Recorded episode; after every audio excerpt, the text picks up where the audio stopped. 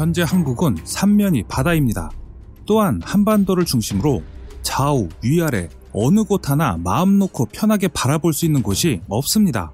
좌우 위아래로 중국과 북한, 일본이 위치해 있습니다. 반면 해상전력은 주변국 중 한국이 가장 열세인 것으로 평가되고 있습니다. 그런데 이런 부분을 메워줄 게임 체인저로 비대칭 무기 전략 중 하나인 미사일을 한국이 개발하고 있습니다. 바로 대함 탄도 미사일입니다. 2014년부터 핵심 기술 연구 개발이 진행되어 왔고 현무와 천무를 기반으로 개발되고 있습니다.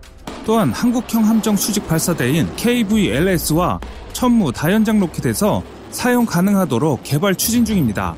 ASBM이 다소 생소하실 수 있는 현재 미국 항공모함 한개 전단의 위력은 2차 세계대전 당시에 미 해군의 모든 병력이 덤벼들어도 이길 수 있는 것으로 평가됩니다. 수천 톤씩 되는 재래식 군함 수백 척이 달려들어도 이긴다는 것입니다. 보통 미국 항공모함에 싣는 비행기는 약 80대 정도입니다.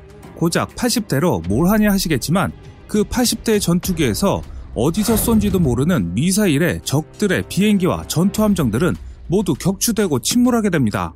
또한 미 항모에 실린 비행기 값을 다 합치면 100억 달러가 넘는 최신형 비행기입니다. 미 항공모함은 한 척 건조 비용이 50억 달러가 넘습니다.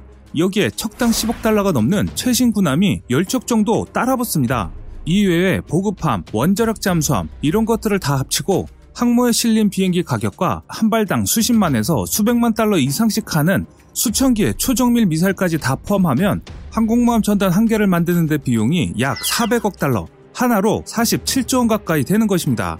2020년 한국의 연간 국방비가 50조가 조금 넘습니다. 그런데 미국 항모전단이 한국의 1년치 국방비보다 살짝 모자른 금액으로 운영된다는 것입니다. 그렇기 때문에 항공모함 전단이 웬만한 나라의 군사력과 맞먹는다는 말이 나온 것이지요. 또한 한 개의 항모 전단을 1년 유지하는 비용만 해도 30억 달러, 하나 3조 5천억 원이 들어갑니다.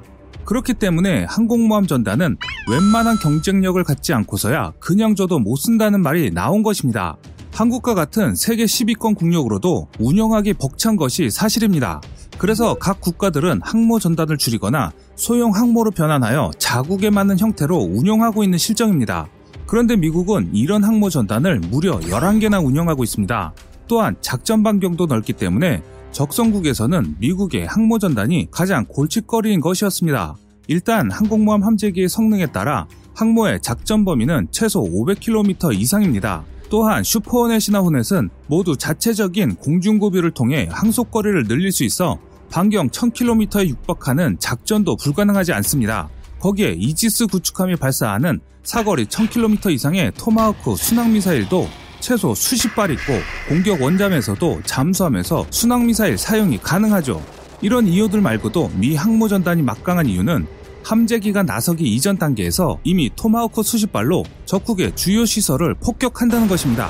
또한 이지스 방공망은 반경 1000km 범위의 공중 표적 감시가 가능하여 어지간한 공군력으로는 항모전단 가까이 가볼 수도 없습니다. 장거리에서는 SM 계열 장거리 대공 미사일이 날아오고 항모에서 발진한 요격 임무를 맡은 F-35를 비롯해 호넷, 슈퍼호넷이 암남을 날릴 것이며 램, 펠렁스 등 조밀한 저공 방공망도 쉽게 뚫을 수 없습니다. 여기서 더 나아가 공격 임무를 받은 항공모함 전단은 필요에 따라 추가적인 이지스 순양함, 구축함 지원함을 배속받기 때문에 이런 항모 전단을 가진 미국을 동맹국이 아닌 적성국으로 여기는 나라들은 당연히 자신들에게 접근한 이들 세력이 껄끄러울 수밖에 없다는 것입니다. 그런데 이런 절대 불변의 법칙이었던 판도가 점점 바뀌고 있습니다. 바로 중국이 개발하고 있는 대함 탄도미사일 때문인데요. 미사일 한 방으로 47조 원이나 하는 항모전단을 초토화시키는 미사일을 중국이 세계 최초 개발한 것입니다. 얼마 전 미국이 최첨단 무기 시스템을 예로 들며 중국 군사력의 급성장을 경계하는 보고서를 내놨습니다. 일부 군사 분야에서는 중국의 군사력이 미국을 추월하는 등 중국의 군사 굴기가 예상보다 빠르게 진척되고 있다는 내용입니다.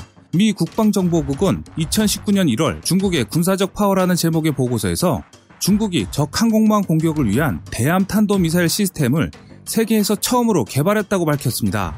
미국은 전체적으로 중국의 군사력을 압도하고 있지만 중국이 미국 군사력의 상징인 항공모함을 공격할 수 있는 미사일을 보유한 게 위협이 될 수 있다는 것입니다. 또 신형 대함 순항 미사일과 지대공 미사일 등을 장착하는 잠수함, 초계정, 해상 공격기 개발도 상당 부분 이루어졌다고 설명했습니다. 또한 보고서는 중국의 이런 발전상의 동력으로 중국이 대만 통일이라는 명확한 목표를 갖고 중앙 집권적 정치 체계를 효율적으로 가동해 단기간 군사적 현대화를 이뤄냈다는 평가입니다.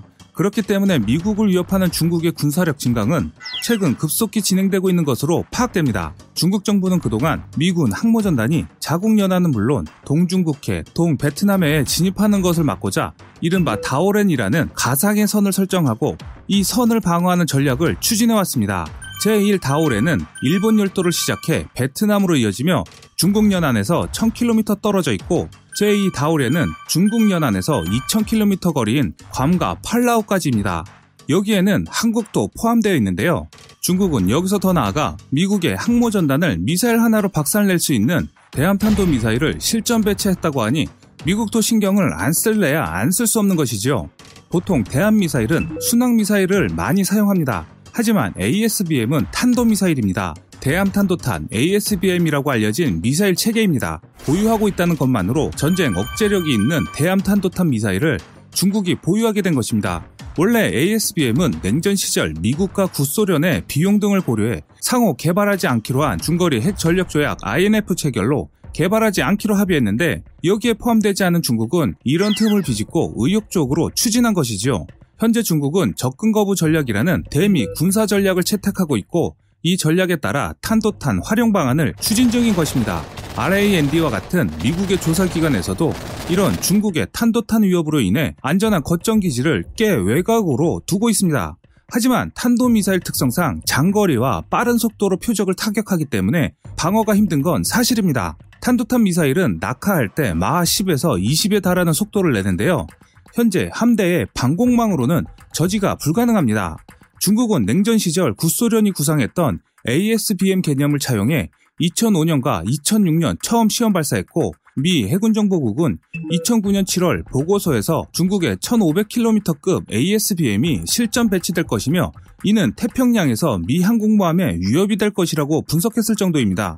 또한 현재 중국이 개발한 둥펑 21D는 세계 최초이자 유일의 대함 탄도미사일입니다.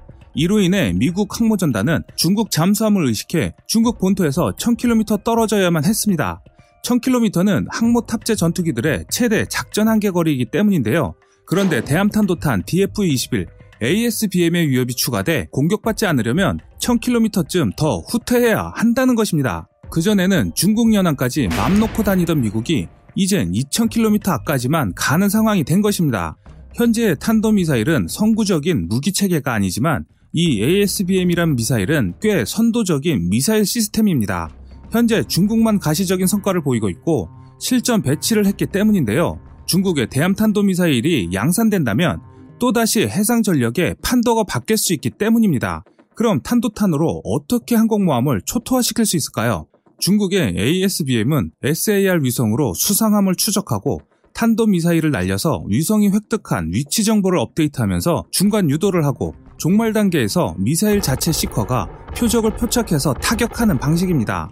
또한 ASBM은 사용하는 미사일 플랫폼이 다양한데 현재 DF-21 타입이 실험되고 있습니다. 실제로 중국은 DF-21D에 이어 개량형인 DF-26까지 개발해 지난해 실전 배치했습니다. 사거리 3,000에서 4,000km로 추정되는 DF-26은 미군 항모는 물론 일본 열도 전역과 오키나와 등에 있는 주일 미군 기지 그리고 괌까지 충분히 타격할 수 있는 것으로 알려져 있습니다. 이 때문에 DF-26은 괌 킬러로 불리기도 하는데 길이는 14m, 직경 1.4m, 중량은 20톤으로 추정됩니다. 또한 핵도는 재래식 폭탄을 탑재할 수 있는 탄두 중량은 1200에서 1800kg입니다. 목표물 10m 이내에 착탄이 가능할 정도로 정밀도가 높습니다. ASBM은 단일 프로젝트가 아니라 페이지별로 계속 능력 향상을 진행하고 있습니다. 이는 미사일 자체적 역량 증대뿐만 아니라 탐지 유도 능력의 확대도 포함됩니다. 애초 ASBM이란 체계는 단일 미사일 시스템이 아니라 탐지 장비와 타격 장비의 종합 시스템이라고 봐야 합니다. 탐지 수단의 다양화는 SAR 위성뿐만 아니라 전자정찰기인 엘린트 항공기, 초수평선 레이더, 장거리 무인 항공기 등 다양한 수단이 사용되고 있고 여기에 미사일 발사 플랫폼도 지상 발사 기지뿐만 아니라 대형 폭격기와 잠수함에도 발사 가능하도록 개발되고 있습니다. 반면 미국도 중국의 ASBM 개발에 꽤 주목하고 있습니다. 대응 방안으로는 BMD 탄도 방어 시스템을 응용한 수상한 발사 ASBM 요격 체계가 추진 중인 것으로 알려져 있습니다. 그렇다고 근본적으로 이런 요격형 미사일 방어는 거의 순수한 방어 행위입니다. 한쪽은 일방적으로 쏴대고 한쪽은 일방적으로 막는 구조라면 방어하는 쪽이 믿지는 장사인 건 사실입니다. 이렇듯 ASBM이 해상 전략 무기의 게임 체인저로 떠오른 이상 몇 년 전부터 ASBM을 한국도 개발 중인 것으로 알려져 있습니다. 주변 국가들의 강한 군사력 앞에서 한 발만 가지고 있어도 전쟁을 억제시킬 수 있고 주변국에게 위협을 줄 수 있는 한국의 비대칭 무기가 필요한 시기입니다. 지금까지 세상의 모든 이야기거리를 얘기하는 꺼리튜브였습니다. 시청해주셔서 감사합니다.